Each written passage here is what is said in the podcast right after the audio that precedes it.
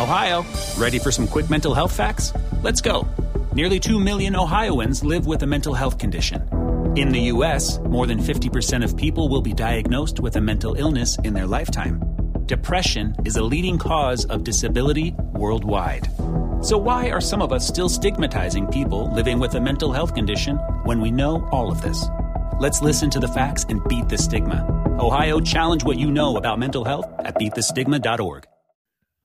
What's going on, everybody? Welcome to episode 12 of the Future Projection Podcast. I'm Carlos Collazo, joined as always by Ben Badler. Uh, ben, what's going on, man? I'm doing great, Carlos. We got, I mean, we're we're right in the thick of things with draft season right now. The minor leagues are back, and everybody's running in, in yeah. the minor leagues, at least in the lower levels of the minor leagues. It's it's kind of it's it's interesting to see all of these changes because they they changed the rules mm-hmm. this year in the minor leagues. It's it's pretty similar to what they did in the Atlantic League. So so the new rules now in high A are that the pitcher has to step off the rubber before making a pickoff attempt.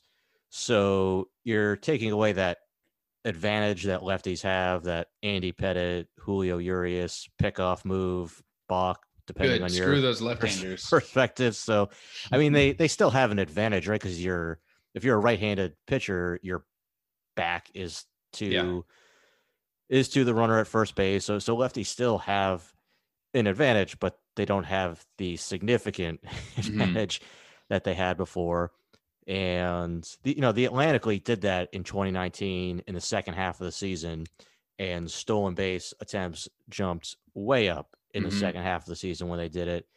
And in low A, the rule there is that you only get two pickoff throws to the base.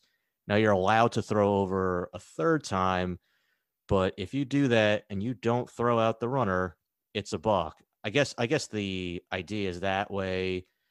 Like if, if you throw over to a base twice, then the runner can't just take a, a big big old lead and mm-hmm. and just take off from there. Yeah. So basically, the the results are that stolen base attempts are way way up this year in A ball, which I I I don't know that I. I mean, it's it's so it's it's different rules in hmm. place. I, I I do like that they're experimenting and trying new things to see what's going to happen when when you implement these new rules to see what the consequences are, to see what the unintended consequences are, because mm-hmm. there that always happens too. But I, I like that they're trying it, and I, I like that there is an emphasis on trying to get more more running involved. Yeah. In in the game, it's it's obviously something that's dropped off from. And people want to say, "Oh, like don't change the game," but but baseball has changed. Yeah, baseball's quite, always quite a changed. bit. yeah, the rules have have always been mm-hmm. evolving. Mm-hmm. The game has always the game the game is always evolving and the game is the way the game is played has changed. The rules have changed and stolen base attempts are obviously down from where they were before. You can say that's better or worse. I I, I would like to see speed get rewarded. I would like mm. to see more of an emphasis on on speed, on the running game, and on just having more value on having speedy players in your lineup. Mm-hmm. Yeah, I definitely agree. I, when we like just kind of trying to find out if the rates were up, I, I tried to pull up. I don't know the best place to find like actual league wide rates and how to compare that historically, but I'm just using minor league splits, which is which is definitely a, a, website. If you guys haven't heard of, I would definitely check it out. It's it's really useful for for checking on all kinds of stuff at the minor league level. But at low A, there are 11 players with 10 or more stolen bases as we record this on uh, Thursday night. Yeah, and we're about we're about 20 games into the season too. Yep. And in high A, there are nine players with 10 or more. And then if you check double A and triple A for those leaderboards, neither of those levels have a single player in double digits. So I would want to see like just historical trends because maybe it's just generally true that in the lower levels it's easier to steal bases because pitchers aren't as good at aren't quite as good at holding runners and catchers maybe are still trying to figure out the defensive side. Um, but it does seem like the rates are up generally, and the difference in those leagues seems pretty seems pretty strong at this point. Um, but I, I tend to agree with you. I think that the more we can see baseball players be athletes on the baseball field and and be in motion and in action, um, the better. I, I, think that's a style of play that I would love to see return. Uh, obviously, I understand the reasons why at the major league level stolen bases are are de-incentivized. It doesn't really make sense to to take one extra bag when your offensive game plan isn't really to string along a bunch of hits, but really to to hit homers. You're going to score on a home run if you're on first base or if you're on second. So I do get it, but I mean, who doesn't love players like Byron Buxton or Ronald Acuna? Uh, just being really aggressive on the bases. It's it's just fun to watch players get aggressive, and it's fun to watch the best athletes in the game show off that athleticism. Um, so I'm all for making tweaks in the rules to the game to get the desired outcome and to kind of tweak the style of play to be more fan friendly and more athlete centric. I think I think you're right. The game has always changed, and we've talked about it before on this podcast. But but I think the people running baseball teams are trying to win, and they're going to do whatever they can to win as effectively as possible. And you've seen them do that. And I think the people who are in charge of baseball um, should be looking to respond to how the game is and make tweaks here and there to make it a, a fun product. Because at the end of the day, it's an entertainment industry, and I think you want to have the game as entertaining as possible. That's not to say that you you can't like stolen bases. I'm sure there are some people who well actually I'm sure there are some people who don't mind this current game without stolen bases, but I wonder what the argument would be for the person who's like anti stolen bases in baseball. I wonder if that's a a thing. I'm sure there is just because everyone has their own styles, but no, I do think we should be aggressive in kind of tweaking the game um, as it as it changes to make it as as fun as possible. So I'm excited about these rule changes and the list of players, particularly in low A, on this stolen base leaderboard are, are pretty exciting. We've got um, Nasim Nunez is currently the leader with 14. Uh, Braulio Vasquez, Zach Veen, Jordy Barley, Anthony Volpe, Matthew Barefoot, Josiah Dixon, Gage Workman, Evan Carter, Kyren Paris, Masyn Winn, uh, those are all the the players who right now have 10 or more and and most of those guys are pretty exciting prospects. So it's a fun one. Yeah. Yeah. I mean i, I like seeing a guy like like nasim nunez is a good example right? Because he's what a plus uh, if not a plus plus runner. So I, mm-hmm. I like that there's more incentive he was definitely a 70 grade runner out of the draft. I'll check and see what our reports have on him there yeah so i, I that's those are the guys I, I want more incentive to have those those seven and and eight runners being able to take off and be able to to steal more bases. Now Zach Veen, you mentioned, you know, Zach Zach Veen is a good athlete. You know, Rockies' first round pick last year. He's you know six four, six five, good athlete for his size. He's certainly not a burner.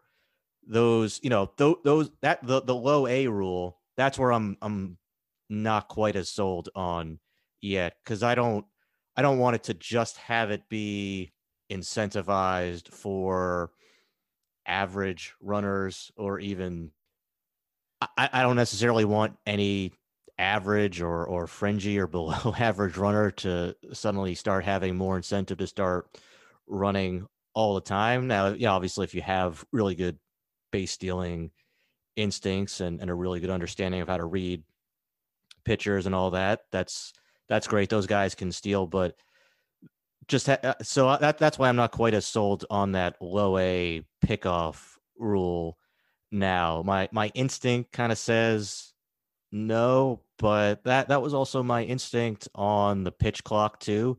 That it, I thought it was a silly idea, but then you actually see it play out in person at games in the minor leagues, and, and we've had it for a while now, and it's it's something mm-hmm. where you don't even really notice it at all um, anymore. Once the the novelty where of it mm-hmm. wears off pretty quickly, it's not like it's something you're paying attention to during the game, and and it does help quicken up the the just the pace and and the flow of the game. So mm-hmm. so I'm willing to see how it plays out, but uh, I'm I'm still a little bit more hesitant on that rule than I am on that taking away that that lefty pickoff. So you think you'd be fine if just like going further, implementing in higher levels and maybe the big leagues at some point, if it was just uh, you have to step up, you basically have to disengage the rubber before you pick off. You think that would be a good compromise? Yeah, take away that again. Lefties already have an advantage because they're looking at the runner on first base. So to take away that enormous advantage that they have now and make it more of an even playing field compared to what right-handed pitchers have. I, I think that's a good idea. And then, know, I guess I'm I'm not sold yet on this pickoff limit rule, but again, let's let's see how it plays out over over the rest of the season and make some decisions from there. I, I mean, and the and the other angle too is you're not just getting more stolen bases, you'll you'll probably get more caught stealings too, and it's it's fun to watch a catcher with a great yes. arm or who's just really quick with his footwork and his exchange and getting rid of the ball, trying to throw out a runner at second base. Mm-hmm. It's awesome to watch uh, Yadi Molina or a Willson Contreras uh, or a JT Realmuto, somebody like that, just gun down a runner at one nine pop time or, mm-hmm. or underneath that. It's you know we, we like with what we talk about with outfielders where yeah maybe arm strength arm strength is probably the one tool that is the the biggest gap between how fun it is to watch and how much practical utility it actually yeah. has I think that's a great way of framing it yeah value on the field because I you know it's I love watching a, an outfielder gun down a runner with a hose at at home plate but ultimately the arm is not you know determining much of your value mm. a, as as an outfielder on the defensive side it's obviously more important for arm strength is obviously more important for a catcher but if if there's an even greater emphasis now mm-hmm. on being able to control the running game and having a catcher with a great arm or who's just really quick behind the plate to be able to see more of those throws, I think adds to the game eh, just mm, the, the same way it adds to the game having having more athletes and and more more speedsters stealing bases too. Yeah, I, I definitely agree, and I think also kind of maybe compounding with this in the future is just the the robot umpires. When I kind of went back and forth on this, I was kind of like you. I was skeptical of, at first about just robo umps coming into the game at all because I really think you can appreciate a catcher who is a really good receiver, and it's clearly a skill that can be developed and practiced and honed. And it's fun to watch catchers who are good at that do that. But at the same time, once catchers don't have to worry about receiving and framing at all, I think you're going to see a lot more catchers who do have really strong arms, and and their work is then going to become blocking, managing a game, and controlling the running game. So if you're now setting up catchers to to not have to get in a position to frame a borderline pitch and instead you're getting ready to try and throw out one of the fastest runners in the game uh, I, I, just think the entire base running game and trying to control the running game the entire thing gets more fun to watch. I would imagine um, the, the skills that that teams look for in catchers in, in a post robo ump world is arm strength and managing a game rather than receiving ability. Um, not to say some of the guys who who are really good at, at receiving right now also don't throw hard. Um, but I do, I do think that just everything that you were talking about and with where the game is likely going, hopefully the running game is more involved in baseball because I, I think it's exciting. It would be fun. Yeah, I, I appreciate the skill level involved in catchers receiving and the skill level involved in catchers framing, but I'd much rather see more of an emphasis on catchers who can throw runners out rather than catchers who can trick yeah. the umpire. And I think exactly that's a good point. And, and for casual fans too, I don't know how many casual fans are really getting excited about a catcher who just shines at stealing a low strike. Like they're probably not even noticing that. So I, I think in general, I don't know if this is controversial at all, but I feel like catering towards the casual fan more is probably the way to go because the diehard, like I'm a diehard fan, you're a diehard fan. We're not going anywhere. We can appreciate the game in all of its various forms. Um, but if you've got a guy who has a cannon who routinely throws out players and, and puts up highlight reel plays on social media, uh, that gets people who are maybe less in, invested in baseball on the day to day level more excited about it potentially. So yeah, I'm all for it. Um, and it um, and it also just rewards you for getting on base more. I mean, right now, guys, like you said, guys aren't stealing bases. Just the math on it doesn't make sense when. yeah, I wonder just, what the like. What is the threshold in today's game for how successful you have to be to warrant like giving a guy a green light? Like I know previously it was thought that like 75% is the threshold. I, I imagine it's higher now given the offensive environment we're in. Like would would managers or or maybe it's the general managers who are the ones thinking about this more would it be like 80% 90% like how good or how efficient do you have to be as a base runner in today's game to make it worthwhile to get the green light. Yeah i mean just the the idea that if if you can get on first base and you're uh you know a 70 runner or or maybe it's even maybe it's even incentivized to the point where you're a, a 60 runner it's it's a pretty high likelihood or or you're in that kind of green zone where it makes sense to try to steal. All right now there's even more incentive for you just to get on first base because you could probably get over to second base more mm-hmm. with with a higher percentage chance so it puts more more action more emphasis on speed and more incentive to just to get on just to get on base yeah and i think all of this just adds to the variety that you'll see in players in the game, which I also think is just generally a good thing. Like a guy like Nick Madrigal, for example, who doesn't really have a ton of pop, is not going to be a guy who collects a lot of extra base hits. If now, because he's a good runner, if now the stolen base is an avenue where you can pursue and get aggressive, his his hitting ability almost becomes more impressive because then maybe he's more likely to attempt to steal and be successful stealing uh, and, and, so the fact that you're only a singles hitter doesn't really matter as much because you can turn some of those singles into a double. So I just feel like it creates a lot more versatility in the game, and that's always a good thing in my mind. Hundred percent, yeah. He's he's the exact kind of guy who I think would really benefit from these rule changes too. Uh, how many bases has he stolen or attempted so far? So yeah, so far this year through 42 games. We've already played 42 games. The season is flying by. Um, he has one stolen base and has been caught twice. And in the minors, he was a double digit stolen base guy for in both high A and double A in 2019. And he's a guy who who is a good runner and you would think would would steal more. But again, especially in the lineup he's in, there's really no need to try. Yeah, he was a 30 stolen base guy in the minor leagues his last season there. But yeah, like you said, and, and, and he's on base a lot, but he just it's and, he he runs well. He's he's a plus runner. I think he has pretty good instincts on on the base paths too. So yeah, incentivizing guys like him to run more, I, I, think is is a good thing. I'm just pulling up his sprint speed to see where he's at this year.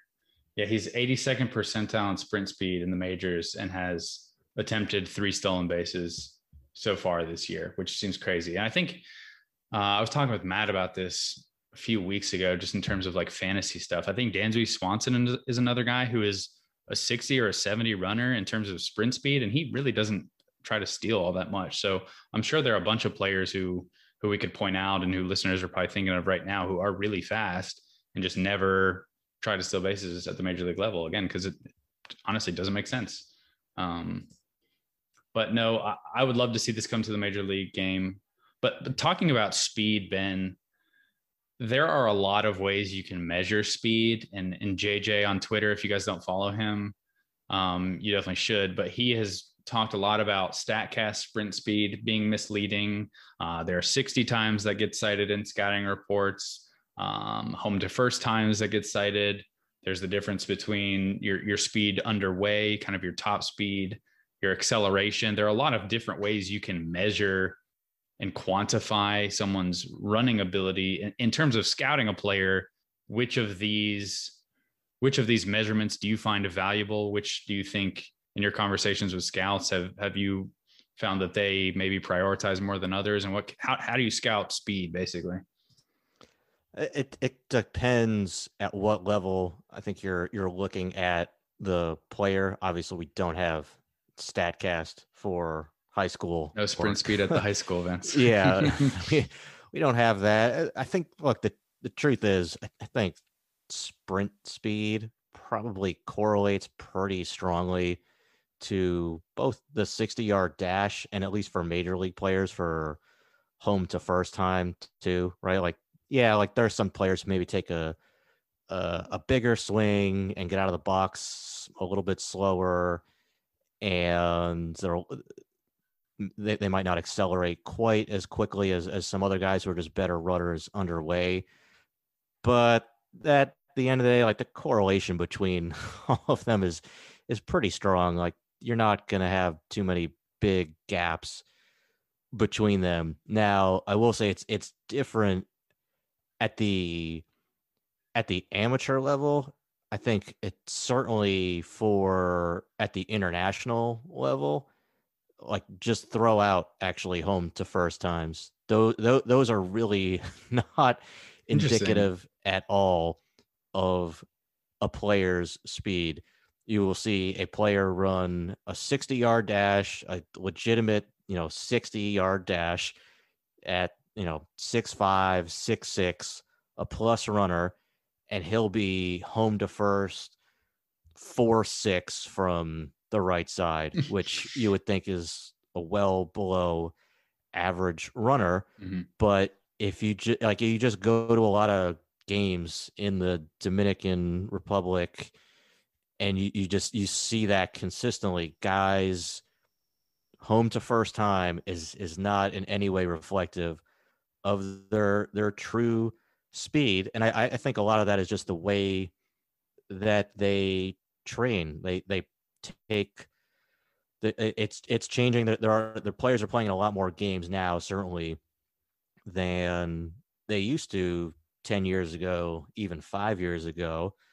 But a lot of it is is still all right you take live bp or you're playing in a sim game so you're facing a pitcher and there's either it's it's a live pitcher it's, it's not just somebody lobbing batting practice into you you're facing a live pitcher he's, he's up there trying to get you out but there's either you know nobody in the field or, or maybe there's some uh, you know, infielders out there, or some just some coaches out there to to help shag the ball.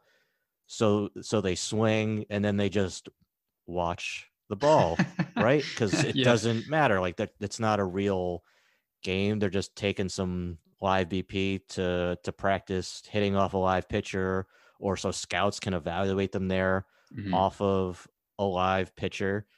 And if you just keep doing that over time, you don't get into the habit of running to first base as quick as you can. It's, it's not mm-hmm. like a hustle thing or, or anything like that. It's just, all right, well, this is what you're accustomed to doing. So then when you are playing games regularly in, you know, whether it's the tricky league after you sign or, or, or the Dominican summer league, guys are still kind of slow getting out of the box and it's certainly true at the amateur level. Now it you know that that changes pretty quickly for for players once you get accustomed to okay there's if you're hitting a, a ball on the ground or you're hitting the ball into the gap you can't just look at it you gotta run it's it's not you know it's not like a hustle thing or anything like that it's just what you are accustomed to as far as your your training and and how you've practiced. So it's it, it's something that I think changes quickly once you you know get into pro ball and, and get more accustomed to it. But it's it's just another reason why, especially for those those young Latin American players who are you know six six six seven runners, you can't mm-hmm. just look at their home to first time and say, oh, he's he's a below average runner. That's just not really reflective of their true speed.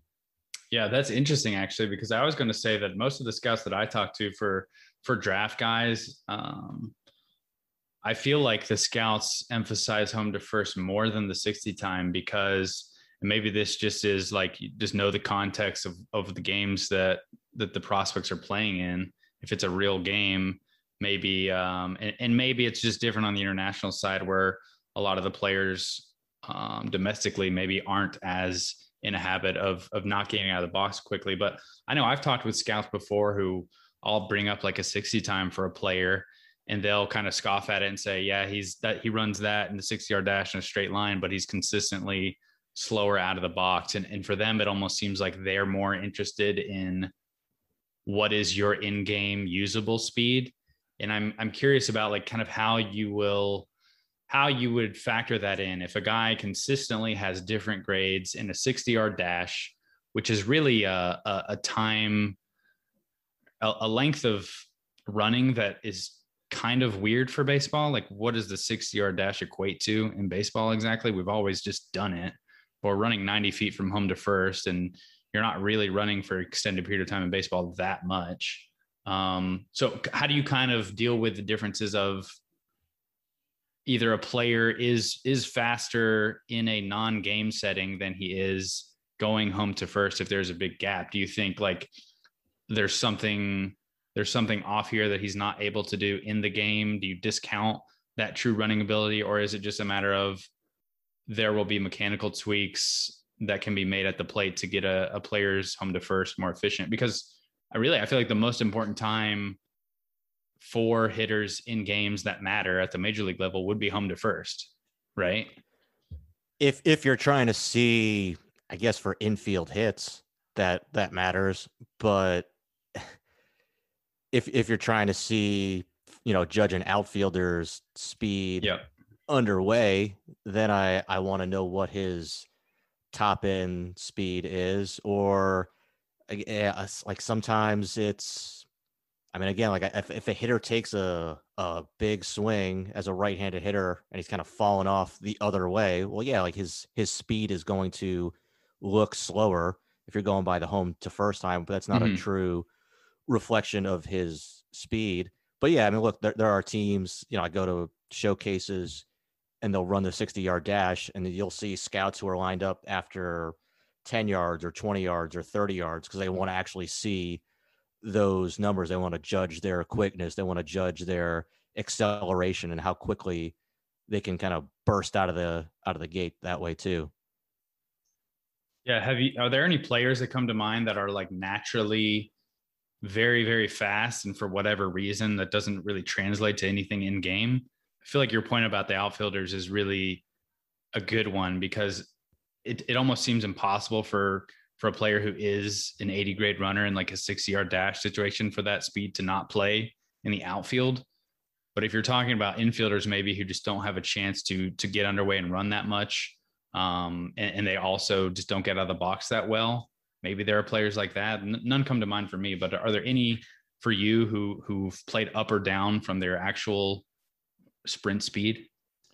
I think, at least as far as stolen bases, sometimes bigger guys, and it's not universal. There are big guys who can steal bases.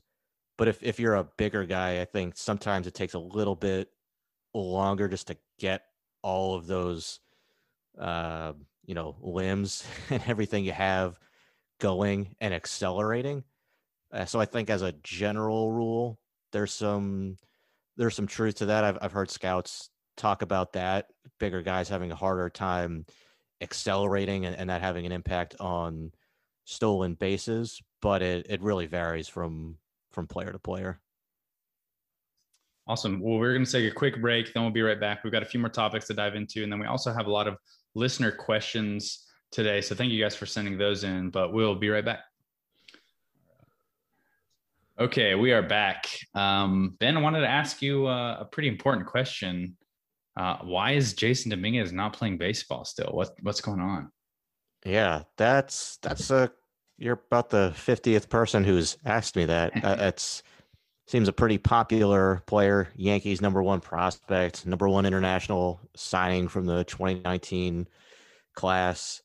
But the truth is, look, there's almost no international signings from his 2019 class that are in full season ball right now. So you have Robert Puason with the A's, who's there. You have Yuri Perez, a right-handed pitcher with the Marlins, who was not a big international signing. I mean, he's a very, very tall international signing. He's about six six at least.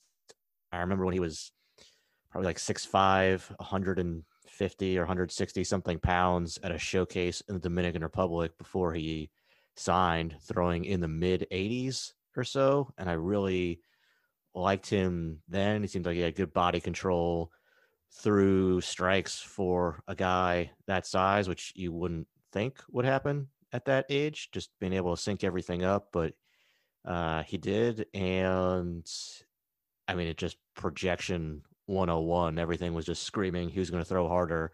And now he is. It's like low to mid 90s. I think we've had him top out at, I want to say like 96 or so, some, something in that range. So, I mean, 18 year old pitcher, you, you, you can kind of think about where that where, where that guy would go in the draft. I mean, a six six pitcher with some more projection remaining, throwing low to mid 90s, throwing a lot of strikes, feel for a breaking ball, uh, big time arrow up guy. But but that actually is is a good reason why a lot of these guys are not in full season ball yet, including Dominguez, which is that these guys are the same age as as these high school seniors. These guys are still 18 years old for the most part. I think some of them are still 17. Dominguez is 18, but again, these high school players who are going to get drafted in July are all going to go out and pretty much go to the Gulf Coast League or the Arizona League. And then, you know, typical schedule be 2022. They'll go out to low A to whatever we're calling these low A leagues now mm-hmm. and and make their you know their, their first real full season then. So basically people should not freak out because Jasson Dominguez is not in full season ball right now. No, I mean like look like Erick Pena with the Royals, Maximo Acosta with the Rangers, all, all these guys are still in extended spring training right now, which is where they should be. If they were in the United States, they'd be going up against high school baseball players right now.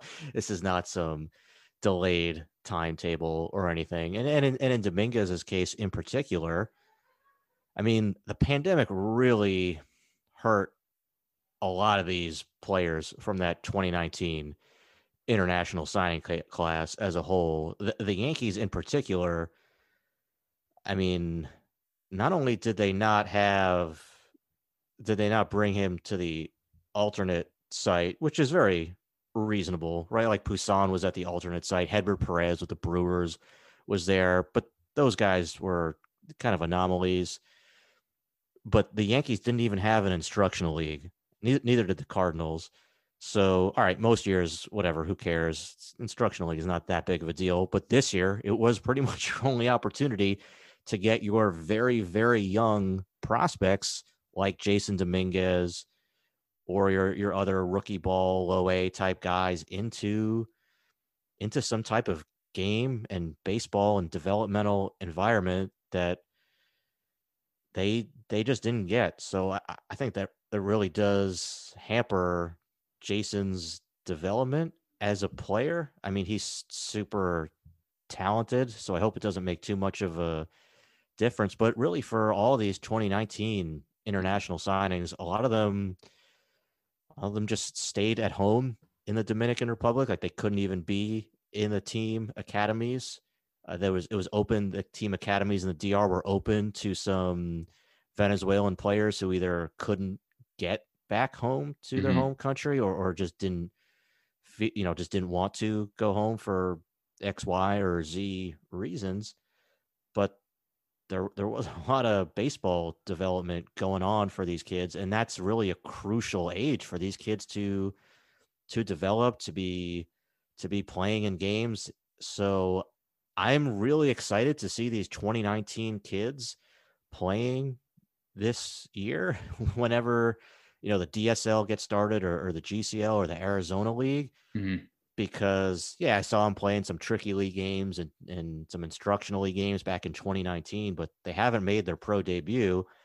At the same time, I'm I'm real nervous for what it's what it's to look like mm-hmm. because a lot of these guys have been they just lost development time and it it's really uh I mean it, it it's it's it's going to be a tough roster crunch because you, you still also have to play these 2020 signings like you know basically the guys you just signed in mm-hmm. January 2021 this year there are there are guys from previous classes so yeah there's no reason to you know worry about what's what's happening with Jasson Dominguez or any of these other mm-hmm. 2019 international signings as far as why they're not playing right now that's pretty typical but that said yeah it was a pretty rough um, it was a pretty rough year as far as development for for a lot of those kids.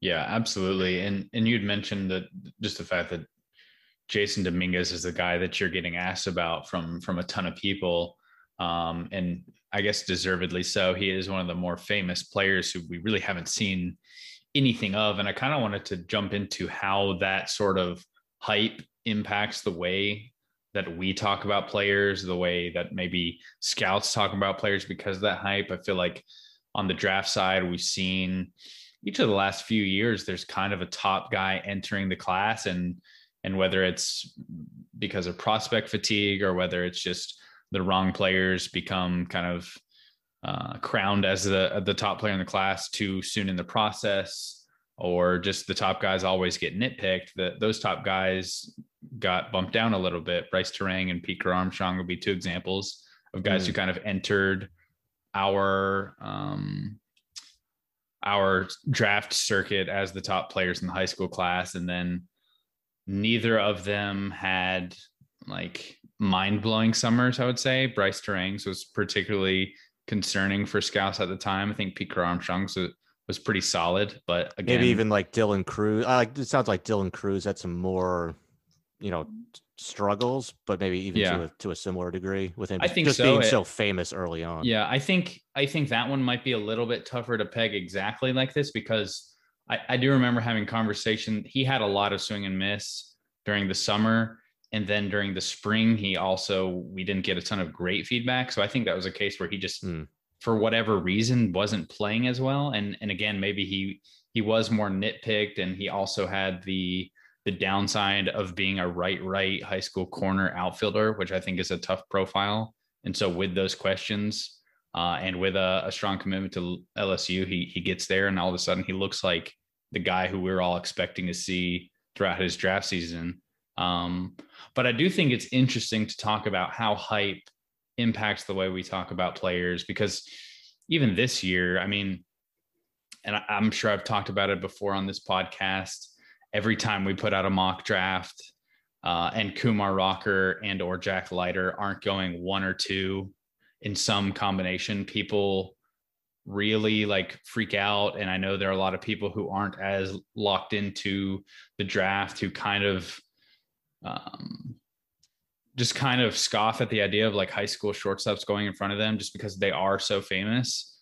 Um, but really like it's just a case where these guys are just all in a pool of of five, six other players who are kind of in the same tier this year. So it's not that Kumar and Jack are are falling down boards or something or have struggled. It's just that there's no one one talent. But it seems like this year, and I guess Blaze Jordan would be another famous prospect who I mean, we got questions throughout the entire draft process, like why isn't Blaze Jordan going in the first round?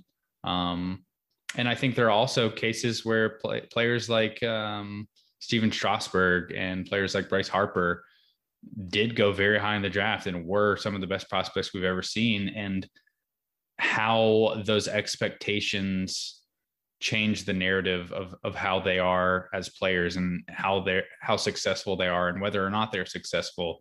Uh, so how do you kind of deal with prospect hype uh, Ben, both both as a, a fan and and as a, a person who's trying to evaluate players.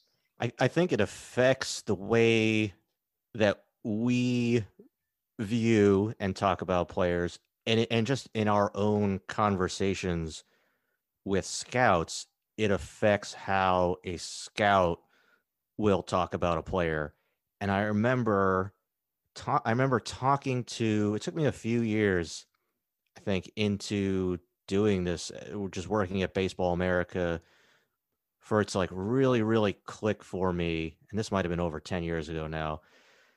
So, but but I, I remember talking to an international director about a player who was going to I don't think he had signed yet, but he's going to sign for a lot of money.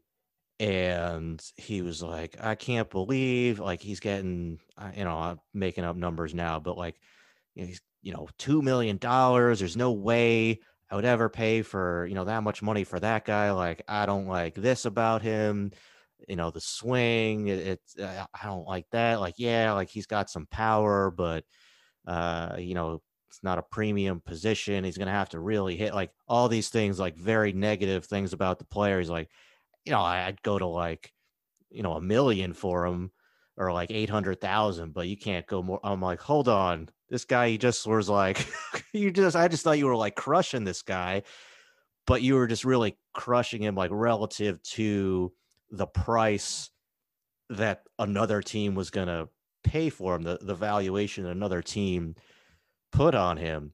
So, and, and I think that, you know, that happens in pr- probably with pro prospects too, where, where if we have a prospect ranked really high, that's going to affect how a player is, is talked about uh, that, that same way where, where a scout will, in, in a conversation with us, will, uh, and, and look, we do the same thing. We'll we'll react to the player based on where where he's ranked or what what the hype is around him, or in the draft maybe where he's perceived to go in in the draft. Where like yeah, like we're talking about a first round pick, and we'll you know pick him apart a lot more. Or if you know we think maybe oh that guy probably should go more in the third round than than the first round, but he's getting this like first round attention, and here's here's all the reasons why I don't see it that way. And all of a sudden it seems like it's more negative, but no, you still like him as a top two or three round guy. But then we'll talk about and and we'll do the same thing on on draft day. I'm sure I'll tweet something out of oh, I love this guy. I love this pick in the eighth round, or I love this pick in in the twelfth round. Well, yeah. yeah, I like him for where he gets drafted right? I like him in that spot. But if if that same guy in the eighth round, I'm like, oh, I love that pick. If somebody takes him in the second round or or the comp round or the first round, I'll be like, what is this team doing? That's such a reach for mm-hmm. for this guy. He doesn't do this and he doesn't do that. So so I do think that plays a factor in into how those how those conversations go about players too. Yeah, it's interesting too, just the biases that that you have in your head that you're not even aware of when you're when you know you're going to see one of the better players in a class or one of the better prospects in the minors. Just that mentality going in and it's expecting to see one of the best prospects at whatever level it is. Your expectations for what you're about to see, the, the bar is set at a much higher level Whereas if you see a player who you maybe don't know a ton of, or you know uh, at the moment is like a lower ranked prospect, if he does some minor thing that kind of catches your eye, you're really impressed by that. Whereas if if the very highly touted prospect just has a mediocre game, solid, nothing that you can really bang him for, but nothing that really blows you away, your feeling walking away from that outing is entirely different and and how that impacts how we think about players how we evaluate them how we rank them and and also trying to think about how that might in, impact the way scouts uh, evaluate players for teams as well. It, it can be really tricky to try and navigate these biases that you have that you're really not even aware of but if you sit down and think about it probably manifest pretty consistently well, I mean, think about my guy Frank Mozzicato right now. I mean, that's a great example. High high school pitcher in Connecticut who last year was like mid upper 80s, wasn't really on, you know, big national showcase circuit type stuff, but he's young for the class, athletic, projectable body, really good spin on his curveball. and I went and saw his second start this year, and like I called you on the way. like I don't call you after a game. I saw Benny Mm-hmm. Montgomery and Lonnie White and Baez Yeah. and all all these other guys who are you know Chase Petty. I don't call you after games, but I called you after Frank Mozzicato. I was like, man, this guy's like 87, 91. He touched 92. I think his previous start, he, he, he touched a three, which is what he's still topping out at now. I was like, he had like a hammer curveball. He, he Mhm. Guy, he was executing it. It was it was consistently plus. Like I don't know if I saw him on the best day of his life or what, but uh, it, it was it was adding, subtracting. Uh, he showed a little feel for a changeup too, really free Mhm. and easy delivery. I was like, man, this guy's not ranked anywhere, but he looks like he'd go, I don't know, top five rounds kind of guy. We got to move him way up. Like this is a really cool sleeper. Mhm. And now it's like, uh, does he go in the back of the first round kind of chatter? I mean, I don't think like he's not making it to the third round unless it's some way over slot pay, it sounds like. So we're talking top 60 pick, probably just just from the chatter. I mean, he has gone out and thrown four straight no hitters. yeah, the guy throws like a no hitter every. It's like major league pitching out there with with Mozzicato, just no hitter after no hitter. Yeah, I mean, it's it's it's really good, but then it's you know I- my reaction, and I think the same reaction from a lot of area scouts because all these national guys now are coming in to see Yeah. him, and they're seeing him for the first time ever in a lot of cases, and a lot of the area scouts are like, whoa, whoa, whoa, like I liked him just the way you liked him, Ben, as like this like pop up guy. Like Yeah. we really liked the same stuff that you liked, and uh, but whoa, like first round pick, like really, like, so it just changes the way, yeah, it changes the way you talk about players and and the way you react to them that way. So I think it's it's important, I think, for us to be cognizant of that fact and and just write about the player and, and just just try to be as um just try to be as as fair and accurate about the player and and try to like kind of separate and and and understand that that that, th- those outside factors can Mm. affect the way a scout will talk about a player in in conversations with us. Yeah, no doubt. I think another player who kind of reminded me And of I, and I sorry, and I, I love Frank Mozzicato still, by the way. That's Yeah. he's really talented. No doubt, and, and that's the thing too. I was on a just a, a radio show with some some people in Baltimore talking about the draft in general, and I found myself like feeling like I was being very negative of Leiter and Rocker, but they absolutely belong at the top of the class. They're the two best pitching prospects in this draft class, but it's just when when you're responding to people who are just questioning why they aren't at the very top, it's like, okay, they're really good, but all these other guys around them are good too.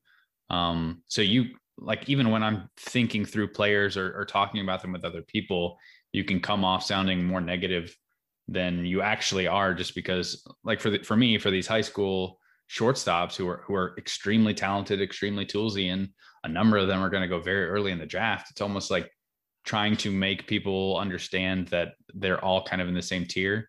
I know this isn't kind of the exact same thing we are talking about, but yeah, it is interesting how just the perceptions of how you talk about players can impact like like how you how you I don't know, kind of rambling here, but I think I think we also just have a tendency to, you know, look if we're gonna say a, a guy is a the number one prospect in the country or, or a top ten potential pick, like we're gonna pick them apart yeah, more more than definitely we are the guy who's gonna be a, you know, go in the eighth round, go in the Mm-hmm. 12th round. This the same way we would do for the guy who's the number two prospect in the system versus the number twenty nine. Like yeah, like all right, like the the number 374th prospect on the BA 500.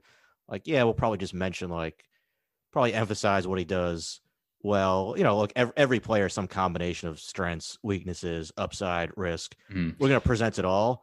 But yeah, we'll probably get a little bit more nitpicky even on on the very top guys because those are the guys that matter the most. hmm I was just thinking about that. Like if you were talking about like let's say the the consistency of a breaking ball, like a guy like Ryan Cusick, one of the things that scouts nitpick, or I don't know if like you were saying, the top guys get nitpicked more, and there's a reason for that. But one of the questions with him is just the consistency of his breaking ball. He will show a plus breaking ball at times, um, but I've had it described to me as like one out of every five or six is a plus pitch, and the other ones are are 30 grade offerings or 40 grade offerings. Whereas if you were talking about a high school player who is ranked in the 300 to 500 range, just the tone of that would be much different. It would be it's not a plus breaking ball, but he flashes a, a, plus breaking ball every few pitches. And it would be almost like a positive connotation because he is not seen as this top two round player. And so you get excited about the fact that he is showing it at times.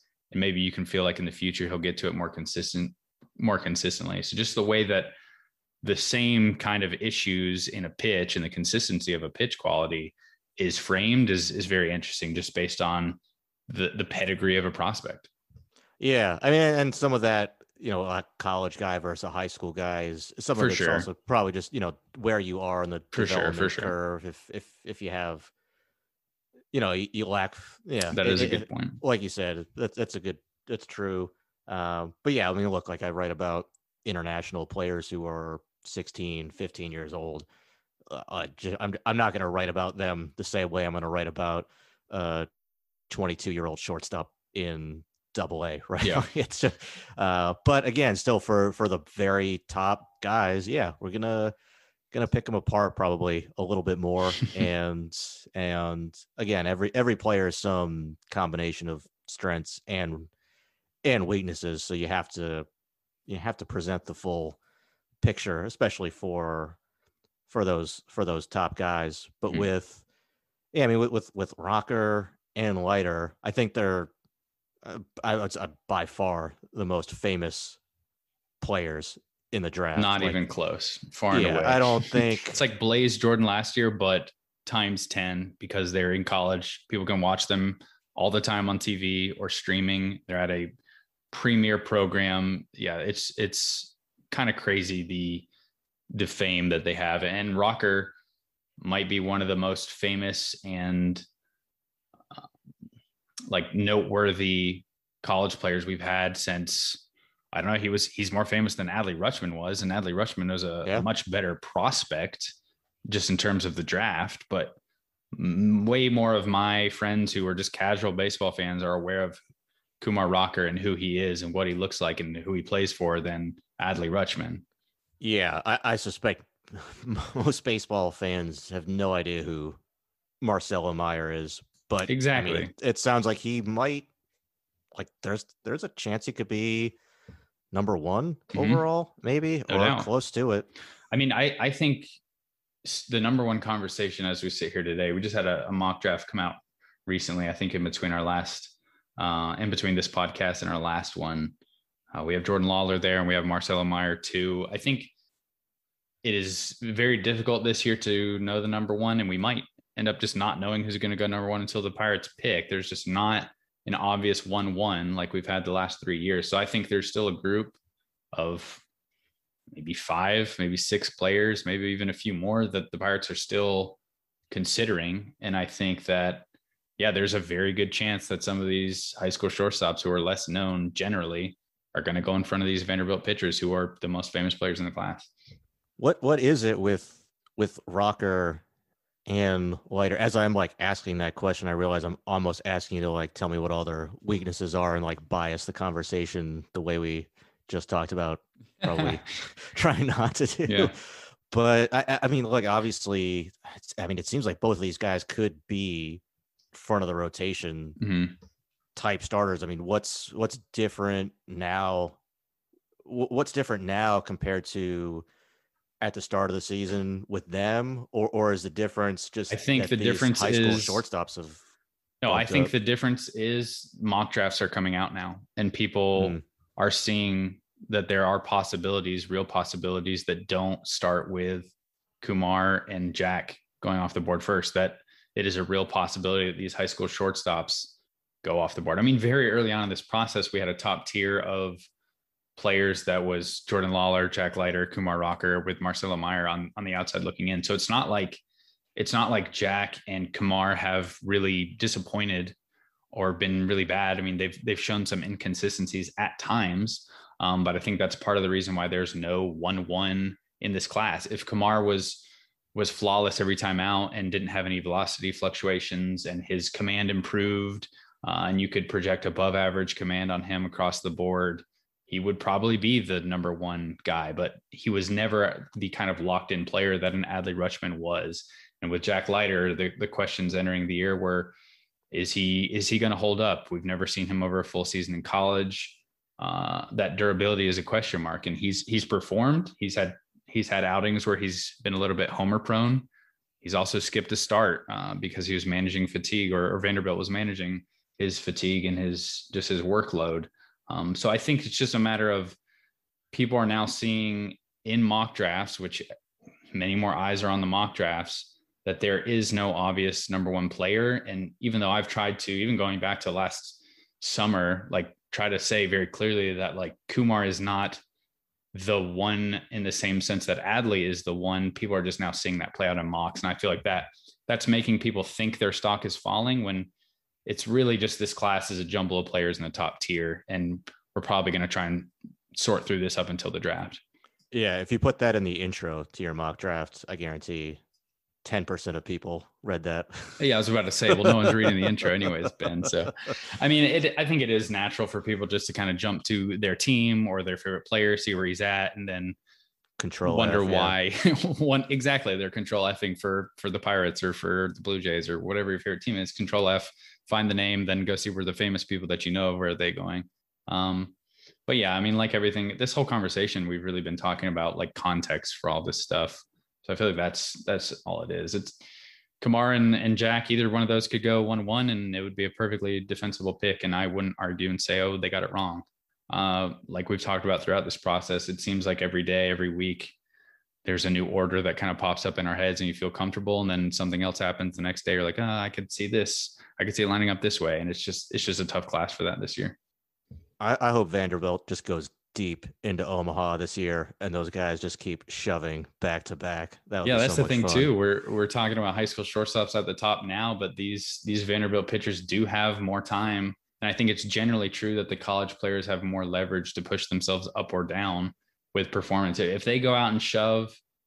I mean, we could the, the next mock we're talking about, we could have Jack Leiter sitting at the number one spot or Kumar number one. So, um, but that's just seems like it's the way it's playing out this year. Yeah. Uh, we I mentioned the Frank throwing seemingly only no hitters this spring, kind of tying it into the major leagues because we have seen so many no hitters. Do you want to comment on just the the frequency of no hitters, Ben? It seems like, from my perspective, it almost makes it less exciting when they do happen. Do you think it's a problem that there are so many no hitters? Do you think baseball is going to make any tweaks because of all of this? What What are your thoughts on just the the state of pitching in the big league game right now? Yeah, it's it, it does seem to take away a little bit. I mean, look, like if you throw a no hitter, that's that's still an incredible accomplishment. But yeah, just just as a fan, seeing oh, this guy threw a no hitter this week, and so did this other like against. Uh, it, it, it just kind of goes back to, I mean, you know, I think JJ has been writing about it, all the just the, the strikeouts throughout the game and and just the decline in in offensive levels. It makes it more likely we're gonna see all these all these no hitters. So yeah, it's it's uh I I guess not totally unexpected just given just given how many how many strikeouts we're seeing, the the decline of uh of of offensive levels in in baseball throughout the game. Yeah, we'll we'll see what happens. But on a on a more exciting note, our it's becoming a weekly thing for me. Our Vladdy Jr. check in. Guess where he's Ooh. at on the uh the Fangraphs WAR leaderboard? Is he number one right now? He is number one, and it's not even really that close. Although I guess Mike Trout is not showing up in the top 10, and I'm assuming that's because he doesn't qualify anymore. Um, but if I let me see. If I change the the plate appearance threshold so Trout shows up. Okay, so he has there's a little bit of space between him and Trout, even with that. But Vladdy's sitting at number one with 3.2 WAR, and the next best player. Do you have any guesses who the next best player is in terms of F WAR? It's hmm. I don't think I would have guessed either of these two players, although if I lived around where you did, maybe I would be more aware. Oh, is Xander Bogaerts that high? Yes. Xander is wow. is tied with another player that. Who is not geographically located near you, but always seems to start really hot every year. Uh I think Central Division team. I was gonna say Acuna, but that's not. Acuna is eight right now at uh, 2.3, and I would guess uh, he still played 45 games.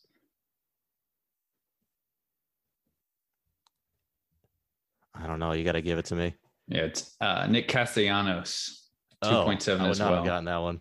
yeah, tough. And Byron Buxton is at four, and he probably would be leading if he wouldn't. He, it's crazy. He's at 2.6 and has played 24 games. Vladdy is at 3.2 and has played 47. So if Byron was healthy, I'm sure he would still be leading the league. But I can say that my breakout hitter is leading baseball in fWAR, and I'm going to. So Vladdy stays ch- hitting bombs. Every chance you can get. Absolutely. I think he's still leading the league in homers, tied with Garcia. Yeah, he has 16 home runs, tied with Adolis Garcia. And then Acuna and Shohei Ohtani both have 15. So that is your uh, weekly war check in I guess we can keep doing that until Vladdy stops leading the league, and then I'll just stop bringing it up.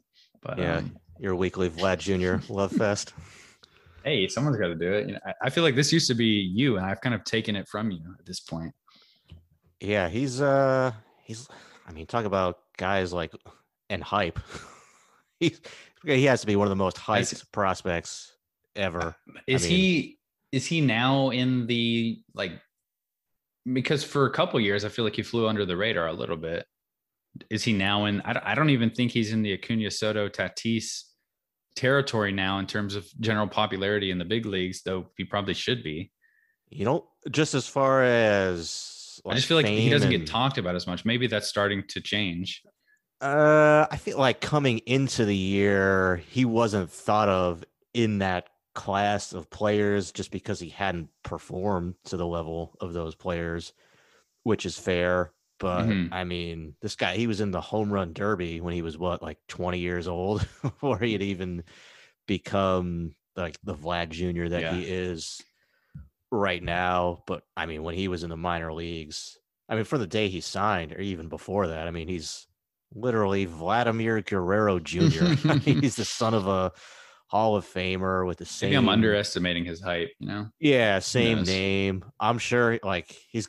I'm. Sure, I, I would bet this year when they come out with best-selling jerseys, he's going to be way, way up there, like top ten, maybe top, probably top five of in all oh, of baseball. That would be great. I bet, he, I bet he. I bet his Instagram following, if you do it out that way, has got to be pretty high compared to other other players. So yeah, he's uh yeah, I right. Like, Good to know. Vladdy properly properly hyped. Yeah. Yeah. I think uh I think people thought I mean that's the thing. I people were, oh, he's so overhyped, he's overrated. It's like, all right, dude, like this guy is the same age as like what Spencer Torkelson, like these college guys who got drafted last year. Let's yeah. let's slow it down here. He's mm-hmm. he's pretty good.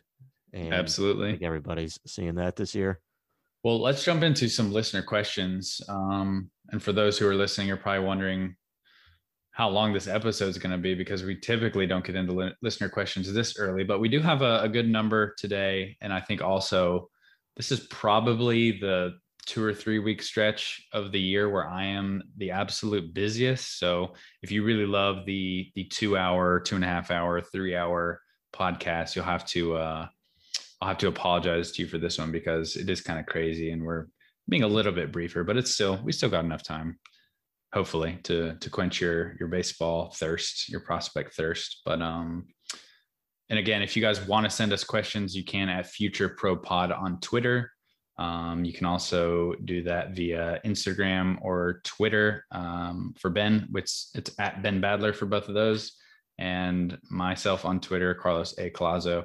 Uh, ben is good about putting out just a prompt on Instagram asking for questions a few days before we're going to record, and we started doing that on the Twitter page as well. So if you follow all those accounts, you should have an opportunity if you if you have something you want to ask us. But we can jump into them right now. Um, Dante Mataris on Instagram asked, "Where do you think Georgia shortstop Termarr Johnson will end up going in the 2022 draft?" Uh, and he is referring to, uh, I think he's at Mays High School in Atlanta, uh, prep shortstop Termarr Johnson, who is one of the more hyped prospects in next year's class, along with Elijah Green, who is getting a ton of the hype already. I'm, I'm already getting asked about Elijah Green from from Baltimore people who are anticipating picking highly again next year. So if we're talking about hype in general, the hype is already starting for for 2022 prospects. But Termarr Johnson, uh, we have him right now number three on our list of high school players for the class. That's going to get updated in a few um, a few weeks. Uh, I guess closer to the actual draft 2021 draft, but I mean, at this point, there's no reason to think he's he's anything other than a first round talent. Whether or not that changes over the the course of the summer showcase season and and his spring remains to be seen. But he is one of the more talented and uh, I guess he has one of the longer track records of high school players. He's played with USA Baseball's 15U team. Um, and he's just performed in a lot of events as a very young player and just always seems to to hit at a high level. He can play an up the middle position. He's played shortstop. He's played second. He's played center field. Um, so I think he's going to end up going pretty good at this point. Obviously, we'll know a lot more now. But Ben, do you have any thoughts on Termarr? Yeah, when he played on that USA team when he was uh, 15, there were people who were like, "Man, I wish this guy was. I wish we could sign him right now in the international signing class. He really mm-hmm. is, like you said, baseball rat who's who's got really good instincts for the game, stood out yeah. from a young age, really good tracker to heading, really explosive bat speed, like re- uh, just a really, really, really fast bat and a good feel for the barrel. Not the mm. biggest or tallest guy. I mean, he's not Elijah Green physicality, but mm-hmm. really good, you know, swing and, and bat speed and barrel ability from from the left side. Yeah, I, I agree.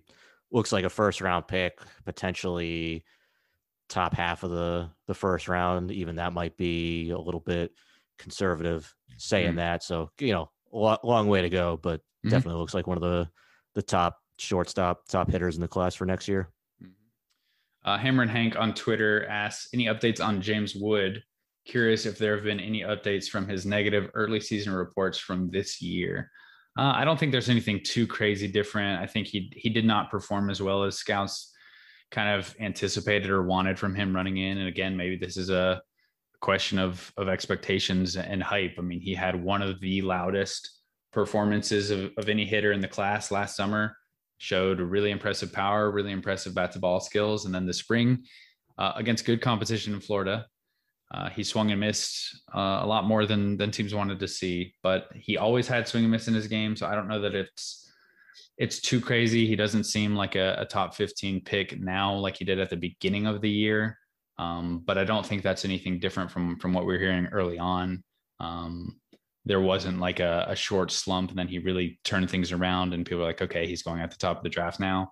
He still could go in the middle of the first round somewhere um, if a team really likes him. But I do think he's a bit of a split camp guy, um, and some teams are going to be concerned about the swing and miss. But at the same time, his his upside is pretty tremendous still. I don't think the the upside potential for his profile has really changed because of that swing and miss. But teams are understandably going to be a little bit more concerned because they didn't expect him to swing and miss that much. But I don't think anything has really changed from from the early stuff.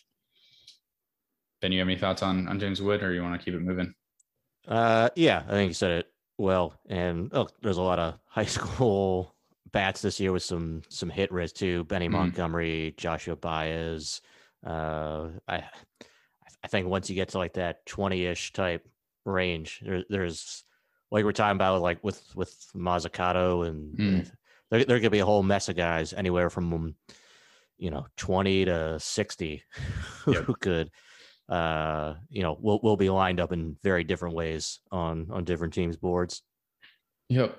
All right, James on Instagram asked Jarren Duran or Jeter Downs. So Red Sox prospect question here. Ben, I'll throw it to you first on this one since I've been talking a lot. I probably would have said Jeter Downs before, but the swing changes that Jarren Duran has made, it's legit, man. I'm I'm buying with with, with his old swing. Uh, not so much, and it, and it's really I, I think it's really hard to make a swing change. I think that there there is there's a lot of attention on you know guys who have made successful swing changes, you know, mm-hmm. like JD Martinez or Justin Turner, those those kind of guys. But it's it's really hard to do. So I was kind of skeptical going in, but seeing the way it works now, see, seeing the power that really is in there that he's made the adjustment to with his swing mm-hmm. to be able to tap into in games rather than just put the ball on the ground and and rely on that top end speed that he has is pretty impressive. There's still some strikeouts. I don't think it's a crazy strikeout rate, and I think right now, he, right yeah. now he's striking out 25.6 percent of the time through um, 18 games, and both he and Jarren Duran, or excuse me, he and Jeter Downs are in AAA. Right. And through 19 games, Jeter Downs is striking out at a 38% rate, which is well above what he's ever done prior to that. Although this is yeah. both of their first stints at AAA, and it's also a very small sample still. Yeah, I think that'll come down for for downs. Oh, I hate the way that sounds. Oh but... wow, Ben, cringe. but but I I think I I actually think it'll probably come down to for Duran a little bit, just just as he gains better feel for for his swing and, and finds that right balance between power and contact. I don't think he's never been like an elite elite contact type bat, but I, I I think you'll see the contact rate improve and and the power that he's showing. I don't think that's I don't think that's fluky. I think that's in there. I think it's been in there and now it's starting to show up because of the swing change that he's made. Yeah, the home run to fly ball rate is is crazy compared to anything he's previously done. He's already set a single season professional home run um, record. I guess is that a record? If it's it's just a single season high um, with seven home runs through eight game or 18 games, excuse me. Previously, his high was five home runs uh, between high A and double A in 2019. And he's homering uh, on like 40 43% of fly balls are homers at this point. I would expect that rate to go down a little bit. But yeah, it's, it's hard to be too skeptical of this swing change being real. Um, I can understand concerns even though you, you think the K rate is going to go down, I can understand concerns about how much does he strike out with this new swing, with this new approach? Does that impact how often he's able to get on base? I think those are are valid concerns. Um, but yeah, I don't have too strong opinions on either of these players, but I do think just kind of looking at the tool set with the added power for Duran, it's hard to not like the upside potential that he has with with now two really exciting tools in his running ability and power. Uh, our next question comes from Joe Grantley on Instagram. What are your thoughts on Pirates right-hander Roansy Contreras and how he projects? Big fan, well. big fan of Roansy Contreras. Yeah, I liked him a lot. I liked him when he signed. I think he was, yeah, not that big of a guy, but had a really fast arm, could touch the low 90s, and had really good spin or feel for spin on his breaking ball. And he's the Yankees had had like a whole bunch of arms in the lower levels. Probably like Luis Medina gets the most attention because he throws 102 miles an hour and has a hammer curve. I know Luis Medina has better raw stuff, and his track record of throwing strikes is way way worse. But it does seem it does seem like it's going the right direction at least for for Medina on that front. But certainly a lot more uh, strike throwing risk with Medina than with Roansy Contreras. And yes, but when when they when the Pirates made that trade to to get Roansy Contreras in that deal for for Jameson Taillon, uh, I, I I was like, that's that's the guy you want, man. Like I was pretty, I, I thought that was a good move for them. And yeah, he's getting a double A this year throwing a lot of strikes. Strikeout rate is up. Stuff looks like it's ticking up too. I think there's he's still I think 21 years old too. So young starter profile, throw strikes, uh, good stuff. Uh, curveball that can that can miss a lot of bats. So yeah, I I think this is. I mean, he's not in the top 100 right now, but he's certainly he's certainly in the conversation or putting himself into that conversation to to jump into there at some point, maybe by by midseason this year. Yeah, I really love his his track record of just throwing strikes at a high rate, limiting walks. Um, he's a career 2.7 walk per nine guy. This year it's at 2.5.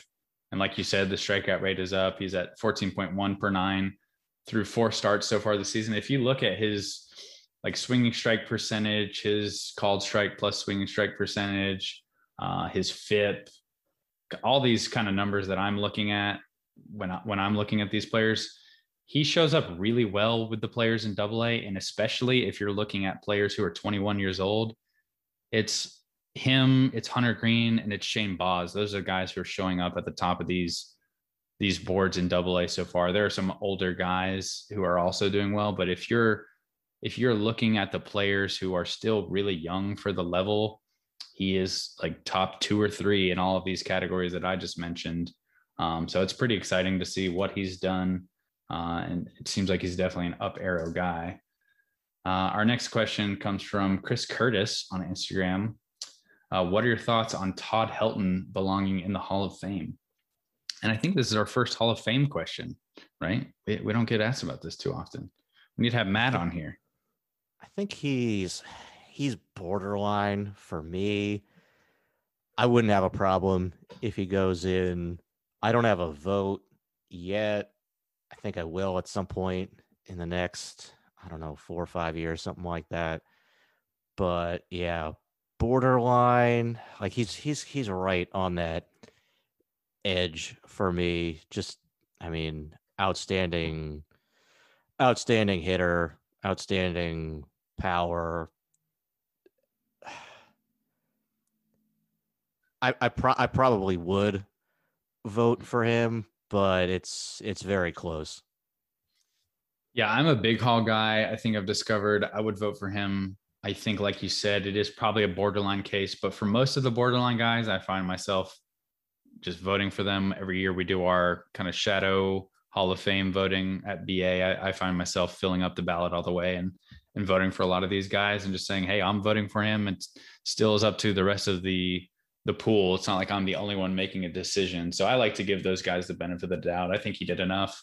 Uh, I know there's the Coors factor, obviously, and some people um, will use that against him. But I also think it's it's pretty impressive to play your entire career in an environment that just makes every road game a nightmare for you. So I think it kind of works both ways.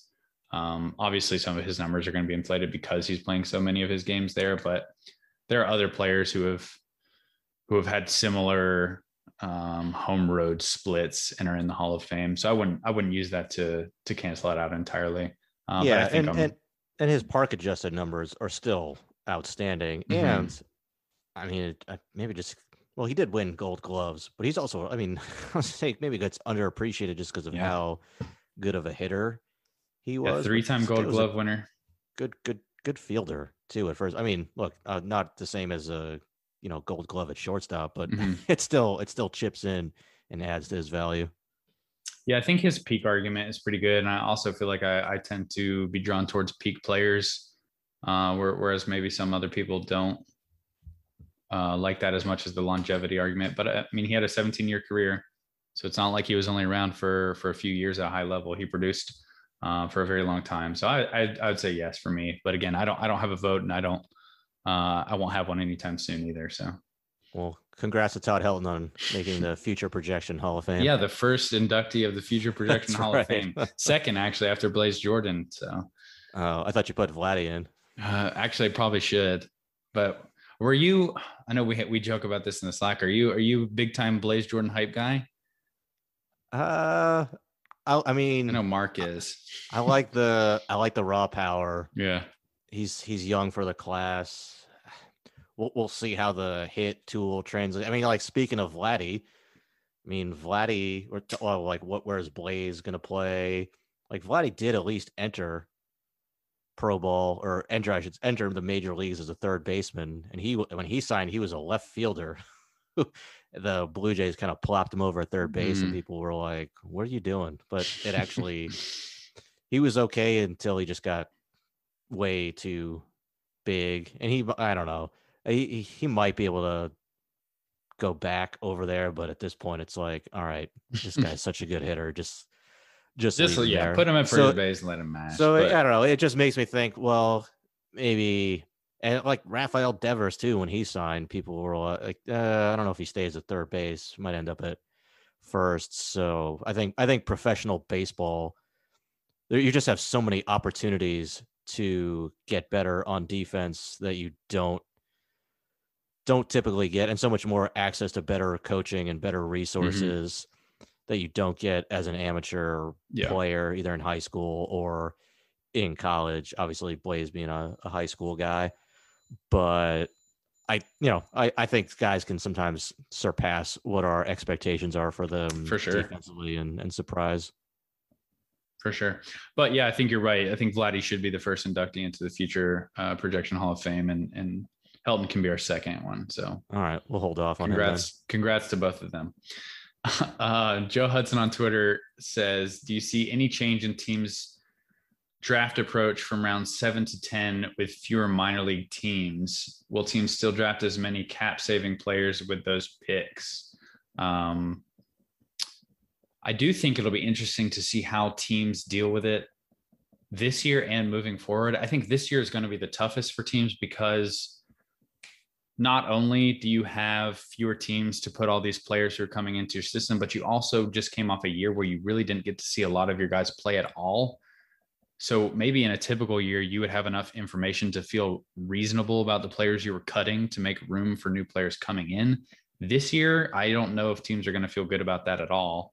And, like you said, if you have less spaces in general, are there as many opportunities to draft haircut types or money saving types, put them in the system to go after other players? It, it, it probably is going to limit the ability to do that just because you don't have unlimited roster spots available. This year, certainly, I think there's going to be a really big roster crunch, and it's going to be tough when it happens. But I think I don't see any other scenario. And I think now in the new environment with fewer minor league teams, even with a, a draft that's 20 rounds, I think you're just going to see a lot of turnover year to year, and players are going to have um, shorter leashes to really prove that they can uh, hang with a pro team. Uh, Bendy, yeah, and, and you have your 2020 international signings, your 2019 international signings, your 2018 guys. Like some of the 2018 guys might, and some of them have already just been cut and released already. But yeah, it's it's like a an unusual one year period where mm-hmm. you did cut out all these minor league teams, but you do have all of these players who are still in your organization, and especially from the international side on the lower levels, where you know we only we only have so many roster spots to yep. to go around. Yep, absolutely.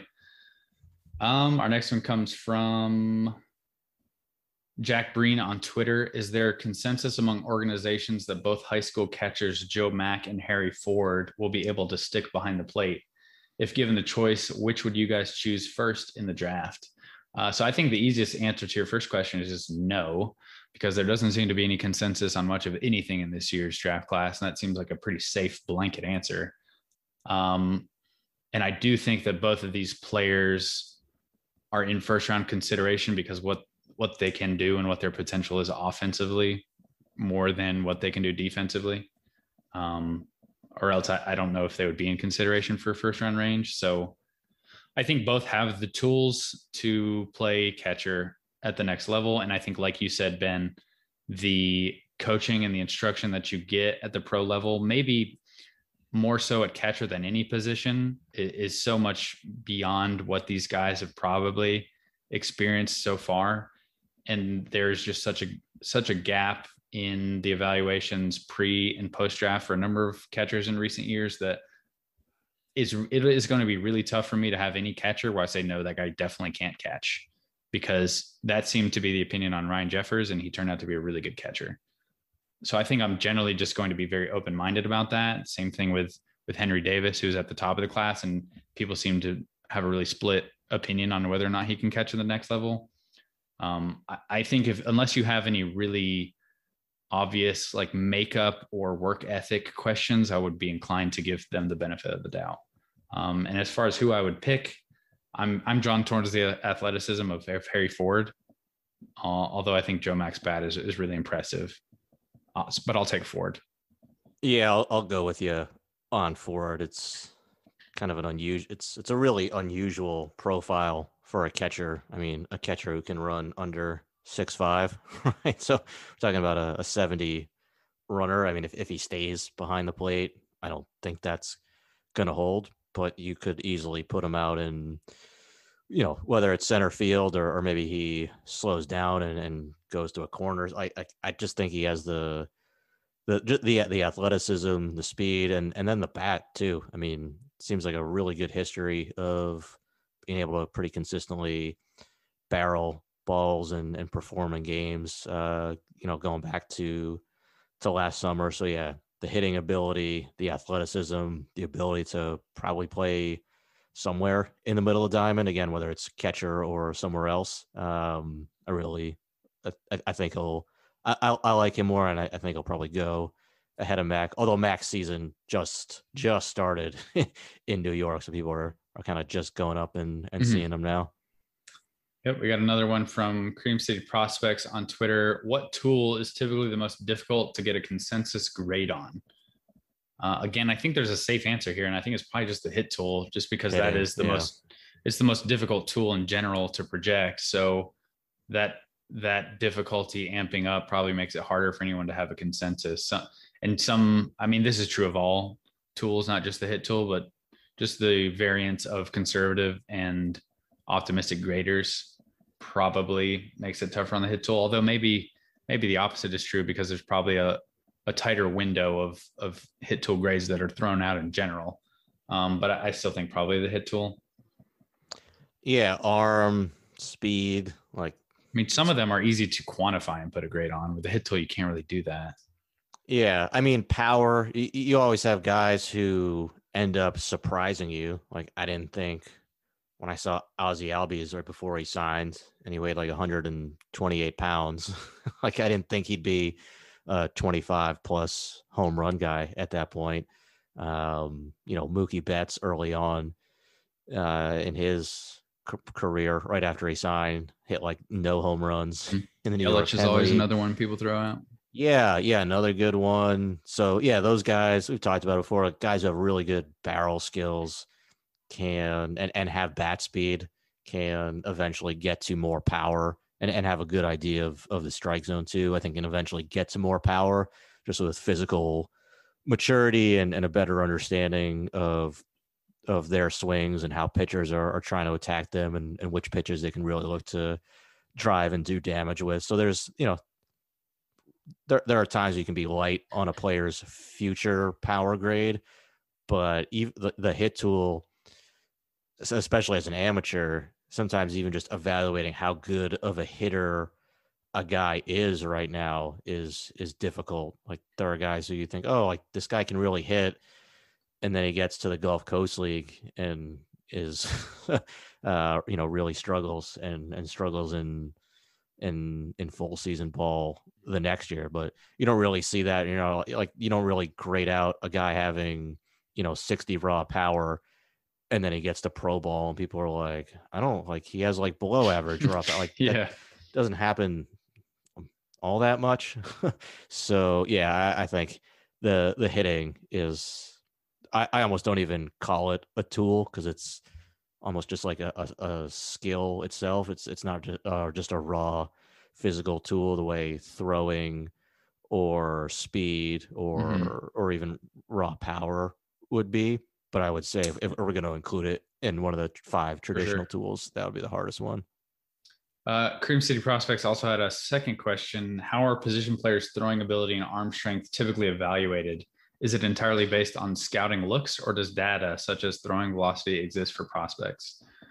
Uh, that data definitely exists. I mean, even at the high school level at showcases, there will be uh, people with radar guns collecting that information. Uh, but I think that also can muddy the waters for you at times because scout or, or players know that they're going to have a a velocity tied to to what they just do. So you'll have very obvious non-game reps in those situations.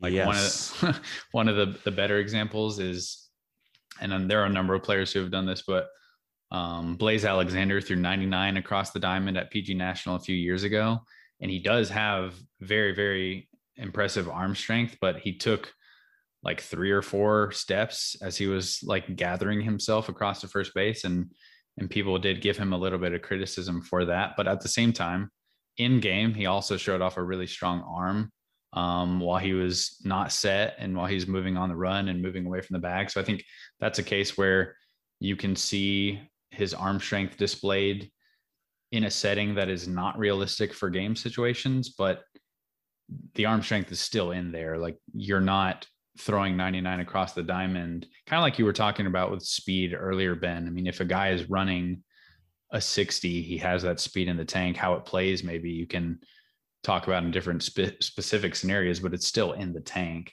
Um, but yeah, and, and same thing for outfield too. If you've got a guy who has monster arm strength but doesn't know where it's going, can't control the ball, has no accuracy, you're not just going to put uh, a seven or an eight on the card automatically. Maybe you could project for it to improve uh, in the future, but that's kind of how I, I look at it. There, there certainly are data points for for arm strength, but you can't just use those data points and and feel confident about a grade you're giving. I would say. Yeah, I think for for catchers, that's that's the one where if if you're gonna put a gun on an arm, that's the most reliable because that's the one that's hardest to cheat at, right? Like you, you can do it a little bit if you like really take a longer release or even a longer step into the throw that you wouldn't take normally, but you're pretty much throwing from that, you know, set standard position as a catcher. Now you can cheat on the pop time and all that stuff. So that's that's a little bit different. But just as far as pure arm strength velocity, if you're seeing that for a catcher, usually that's pretty pretty reliable or pretty translatable into what his arm strength is going to grade out the same way you're you're grading out an arm as you know from a more traditional scouting standpoint. Whereas yeah the shortstop thing like you said there there are definitely guys like if you see a list of arm strength uh like velocities across the infield at a lot of these showcases in in the US, uh, like you really you really have to see, like you said, how that throw was done. I don't mm-hmm. think like t- teams uh, like you know like the showcase companies put out those lists and stuff. I don't think teams are really putting the gun on guys. Yeah, teams. There are not scouts from teams at these showcases doing it, and I don't think they would even do it if even if like these companies weren't doing it themselves. Like I don't think they would go out there and feel the need to do that. Yeah, like I almost never. I've seen there's like a couple clubs I've seen do it. Um, like I think like the Astros, I've seen them doing it at you know, some international the Astros showcases. No yeah, but yeah, for for the most part, yeah, the infield is like you're really more focused on on on grading the arm from from what you're seeing there, and also making sure it's it's a legitimate throw, not shuffle, shuffle, shuffle, shuffle, shuffle, and then gear up to just throw it as hard as you can so you can get as high mm-hmm. up that showcase list as you can. And and outfield is probably similar. I mean, you take more th- you know, you take more of a crow hop obviously from there if For you're sure. throwing from the outfield, but still like you'll see guys will just like run, run, run, run, run, run, run, and then yeah try to gas it up for for that list You've at a got to charge up the throw. But um, but yeah, I mean, it, it's sometimes outfield arm too is like arm is tough too because you don't always see a player make his most competitive. Like you know, you don't even see him make a competitive throw mm-hmm. in especially for outfielders. Yeah, and and then in a showcase setting too, sometimes you see very, especially the younger you go, which I guess is where the showcases are. You, you see inconsistent arm strength from players from day to day, or or even throw to throw. Like you, you can have a guy who has a plus arm, and if you just happen to see him the wrong day, you might even turn him in with like a forty-five type arm uh, he might just not get off his best throws that day. Maybe he was, you know, even pitching uh, the day before or something like that. So even something uh, as subtle as just the wind blowing against a guy can make it seem like his his throws just don't have the carry that you would expect. And if you you're just not aware of that, or you didn't notice it, or didn't seem like the wind is blowing hard where you're sitting, but out in the outfield maybe it was carrying a different way. That just little stuff like that, or or even the weather if it's rainy all of that kind of factors in. Yeah, the inconsistencies I think is a good point. Yeah, so I mean that all factors into it, but yeah, mostly I think you're looking at you're grading arm strength more traditionally by by seeing it. I, I think catcher's a little bit different, and and you know the gun values can have or, or the gun readings can have some value and, and some utility from shortstop or, or from the outfield, but yeah, you have to see how the player was throwing it to to make sure it's reliable. Is a pop time or like you were saying, putting a gun on a catcher's arm? Which of those, if you had to pick one, which do you feel like is more useful? I would have said the pop. Uh, as long as it's a game pop time, right? Like that's yeah. I mean that that that's where you can cheat it, especially as a catcher. Like you you, you go to a you see these lists of you know top catcher pop times at this showcase, and it's like this guy threw 178 this guy threw 184 yeah. And then it's like well yeah he's got you know no mask on like no no chest protector like no chest protector on. He's catching the ball out feet already said sideways. yeah it's it's not a real throw. Like if you put a batter in there and he takes a swing, like he's gonna knock the catcher in the back of the head, kind of like that's not a real. That's not that's not real. And, and, the guy's lobbing the ball into you straight, like you don't have to catch a breaking ball, all that. So yeah, again, it it, it has go, going to a showcase and seeing a catcher throw to second base, get those three or four throws or whatever, however many it is to second base has value. You can see the way a catcher throws, his mechanics. You can get a sense for his arm strength there. But yeah, you need to see it in the game. So I, I think the pop time is probably the most valuable, but I also want to see arm strength. Like I, I, want to see how every component of the way he gets the ball from the time it it hits his glove to the time the ball uh, you know, to to his exchange, to his arm strength, the time the ball hits the the shortstop's glove at, at second base. I want to see how everything works because you might have a guy, you know, if, if you have a 17, 18 year old catcher with uh, a huge arm, but the pop times don't reflect it in games.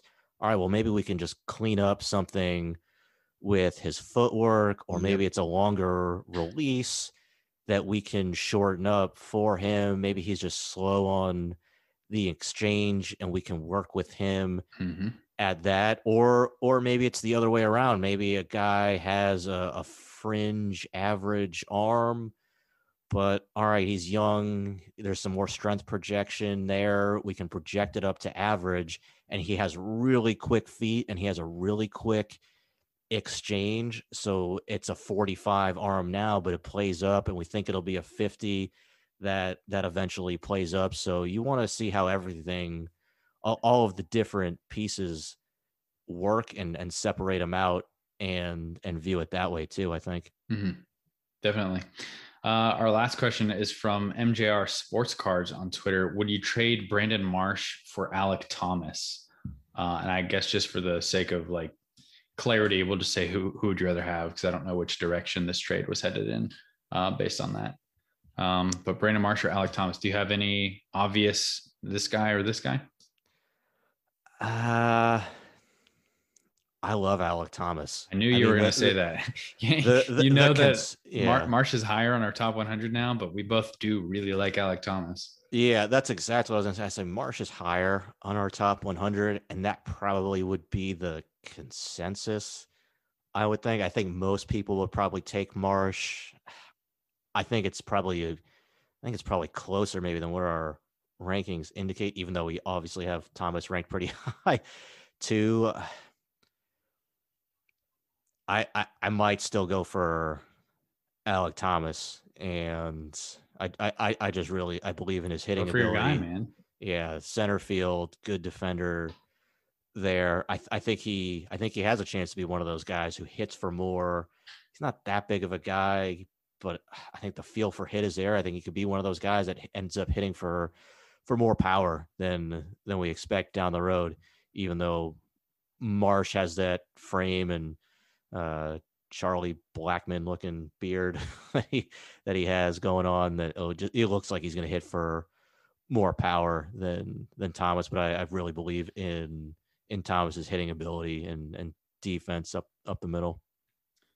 Yeah, right now Alek Thomas is top 10 in double A. This is all of double A in weighted on base average. And of the the players in the top 10, uh, he and Gabriel Moreno uh, the Blue Jays catching prospect are the only two who are 21 years old. Everyone else is, I think, either okay. Nick Pratto is also here. He's 22, and then everyone else is either 24 or older. So again, these these little statistical samples or the sample will be more meaningful once we actually get into more games. It's still not a ton, but I feel like it's pretty promising and, and pretty encouraging that he is in in that kind of tier at double A now, and this is his first stint in double A, correct? So yeah, yeah, first time there. Yeah, pretty good stint. He's hitting 338, 436, 615 right now. Uh, 12 walks, 16 strikeouts, pair of homers, six doubles. But yeah, I, am with you. Um, I really like Alek Thomas personally, and it's also probably because I was able to cover him in the draft and really saw his his hitting ability in person um, very prominently. Um, so I like him a lot. I really buy into the bat there. So I think we're both going with the underdog pick on this one. D backs, D backs getting some good left handed hitters recently. Yeah. yeah, they're uh they really target hit ability guys in the draft recently. And our latest mock had them tied to another one. So there's a tease if you haven't seen the mock draft. Go go look at it. Ooh, there could be a couple guys that could be too. Yeah. That's a good tease. Thank you. and with that, I think that exhausts the topics that we had planned and, and the questions that we had for for this episode. Again, apologies if you are one of those people who really likes the super long form, but you'll have to uh, blame me for having to go write draft reports. And and Ben has to go write draft reports too. We're both doing that this time of year. And you've got minor league players to see. We just got a lot going on. Yeah, we got we got a lot of good things, man. It feels good. It feels very good compared to last good, year. man. oh, absolutely. Could you imagine if we'd started this podcast last year? What would we talk about? Or would we just give up and try uh, again? What would we? Movies? Were there there weren't even movies last year? Well, no, no, movies got shut down too. Yeah, so. Although A Quiet Place Two is out this weekend, I really want to see that. You have any interest in in the Quiet Place series? Uh, would I be able to follow it if I didn't see A Quiet Place One? I mean, I think the the premise is fairly obvious, so I think probably. The first one was really good though. Are you a movie guy, Ben? Are you big? I know if we had Josh on the podcast, he would have already checked out and logged off. He literally does uh, not watch movies, but I, think, I feel like most people generally like movies. I'm not that extreme, but uh, I, I feel like there's a there's a lot of movies where if I told you I had that I hadn't seen them, you'd be like, "What? Like, how have you not seen that movie? Like, everybody see? Uh, no." Have but, you seen Pulp Fiction? I have not seen Pulp Fiction. okay, you got to watch Pulp Fiction. I think it's overrated, but I guess you have to watch it. All right. I probably will not, but so you're not a movie guy. Ben. I just... I mean, like I've I've seen the Star Wars movies. I'm not like oh my those, gosh, I'm not All one right. of those people. Like, all right, what's your top three Star Wars movies then? Oh, I'm not. I'm not that into Star Wars. Oh come on. I, like, what's, your, I, what's your favorite one? Probably the original ones. So the original three are your favorite three. Yeah. Okay. Matt will be proud if he's listening. All right, I think Matt, that's gonna wrap Matt it up for us. Much, yeah. uh, we appreciate you guys listening. Thank you for dealing with our uh, amateur movie talk there at the end. Um, but again, if you haven't reviewed the podcast and you want to, you feel inclined, you can wherever you listen. I believe I would think most of the the apps have places where you can review and rate. Um, so that still helps us out. Again, thank you to everyone who who has done that. Um, and thank you to everyone who's just been listening. It's been fun to do this podcast. It remains so. Um, I'm excited to do it every time, even if, even if we do have a little bit less time right now. Uh, ben, anything you want to plug before we jump off? No, just going to write some more draft reports after this call. Yes, sir. All right. Well, uh, until next time, see you later, everybody. When you need mealtime inspiration, it's worth shopping Kroger, where you'll find over 30,000 mouthwatering choices that excite your inner foodie. And no matter what tasty choice you make, you'll enjoy our everyday low prices, plus extra ways to save, like digital coupons worth over $600 each week. You can also save up to $1 off per gallon at the pump with fuel points. More savings and more inspiring flavors make shopping Kroger worth it every time. Kroger, fresh for everyone. Fuel restrictions apply.